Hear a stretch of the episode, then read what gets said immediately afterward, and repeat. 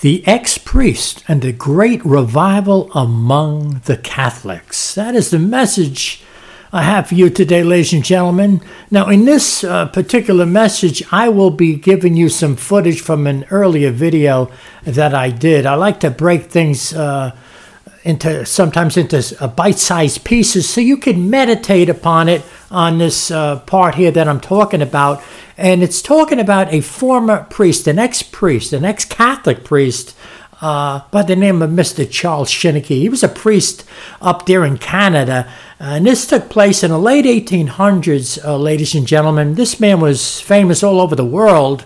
I did an earlier video, I quoted from the New York Times, and uh, many clips from that paper. Uh, this man was well known.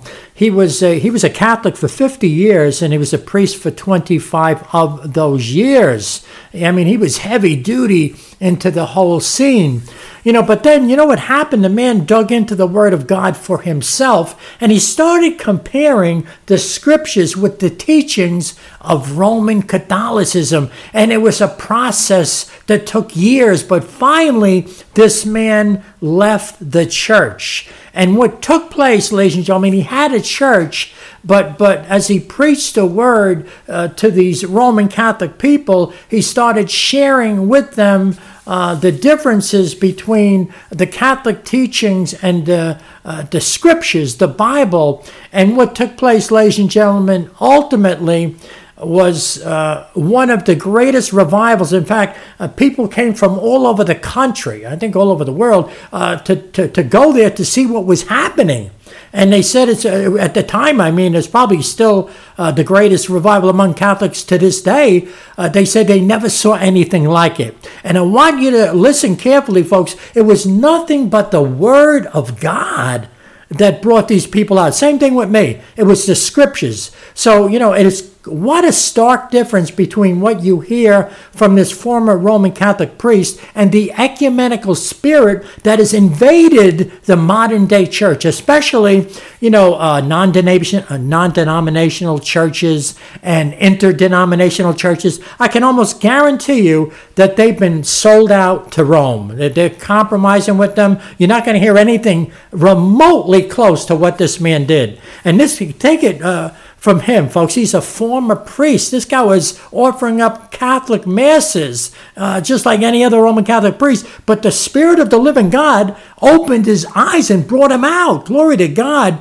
So, uh, one of the greatest revivals, and he also uh, came forth with warnings, folks. Uh, uh, he had to. And uh, this man knew, and he, and he saw, even in his own day, he saw the weakness of that day, all the churches that compromise. Uh, he even at one point he says, you know, the, the word Protestant has almost become nonsensical. it has no meaning. Why? Because the people were being compromised even in his day. So here we are all these years later, folks. That is why this uh, message is so important for you to listen to. So listen carefully.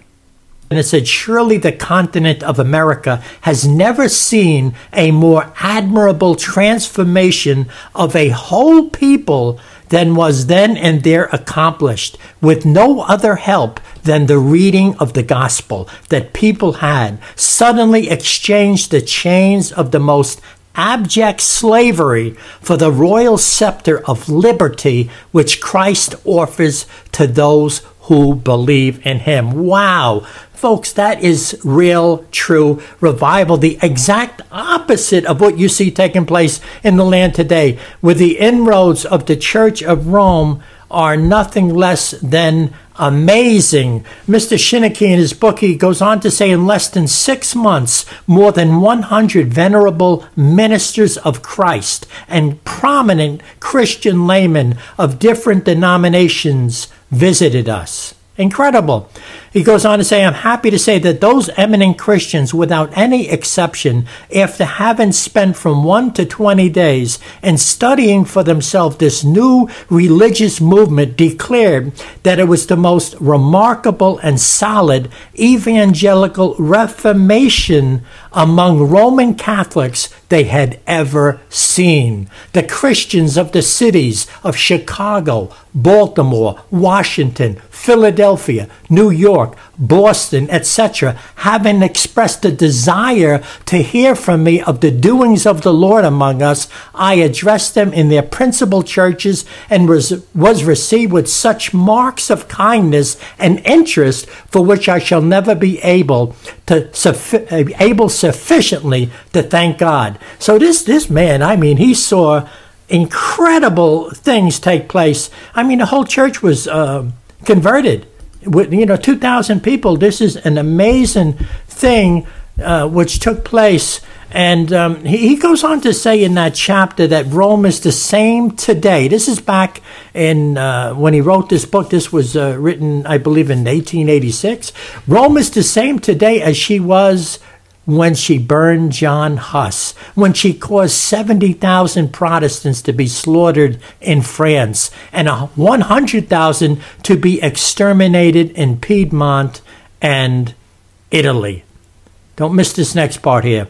On the 31st of December, 1869, I forced the Right Reverend Bishop Foley of Chicago to swear before the civil court at Kankakee that the following sentence was an exact translation of the doctrine of the Church of Rome as taught today in all the Roman Catholic seminaries, colleges, and universities through the Summa Theologica of Thomas Aquinas, Volume 4, page 90 Though heretics must not be tolerated because they deserve it, we must bear with them till by a second admon- admonition they may be brought back to the faith of the church.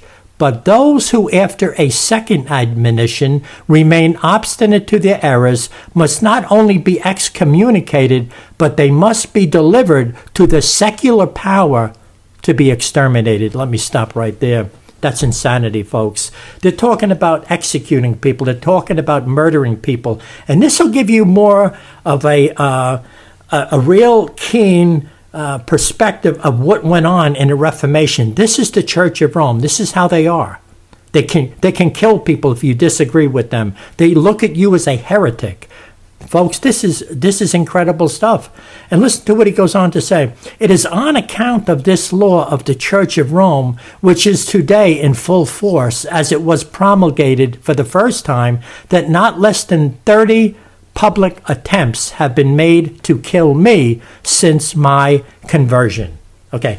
So so this man not only saw tremendous revival, incredible, incredible revival, but they, they went after him numerous times. And, and, and you, you look at the book and you see what they did to this guy. It's amazing that, that he was able to live and, and, uh, and, and die a, basically a, a natural death. I mean, it's beyond belief. So, so the point I make here, ladies and gentlemen, in this video is that the Church of Rome and the doctrines that were preached at the time of this man Chiniquy in the 1800s, those doctrines remain exactly the same. And what you see taking place in the land today with this counterfeit unity, I mean, it's everywhere. It is absolutely everywhere. People are being seduced. Rome is like a, a gigantic magnet drawing everybody back to her. And that's the purpose of this video. As I go in, you'll be able to see, and I'll be taking a look, as I said, I'll take a look at that um, that warning from Mr. Chiniquy, which is at the beginning of the book. Here is the warning, excerpts from the warning written by Mr. Charles Chiniquy, okay, to all the faithful ministers of the gospel. Listen carefully. I also dedicate this book, Venerable Ministers of the Gospel. Rome is the great danger ahead for the Church of Christ and you do not understand it enough. The atmosphere of light, honesty, truth, and holiness in which you are born, in which you have breathed since your infancy, makes it almost impossible for you to realize the dark mysteries of idolatry, immorality, degrading slavery, hatred of the Word of God, concealed behind the walls of that modern Babylon. Besides that, the majority of the books of controversy against Rome are of such a dry character that though many begin to read them, very few have the courage to go to the end. The consequence is an ignorance of Romanism which becomes more and more deplorable and fatal every day. It is ignorance which paves the way to the triumph of Rome in the near future if there is not a complete change in your views on that subject.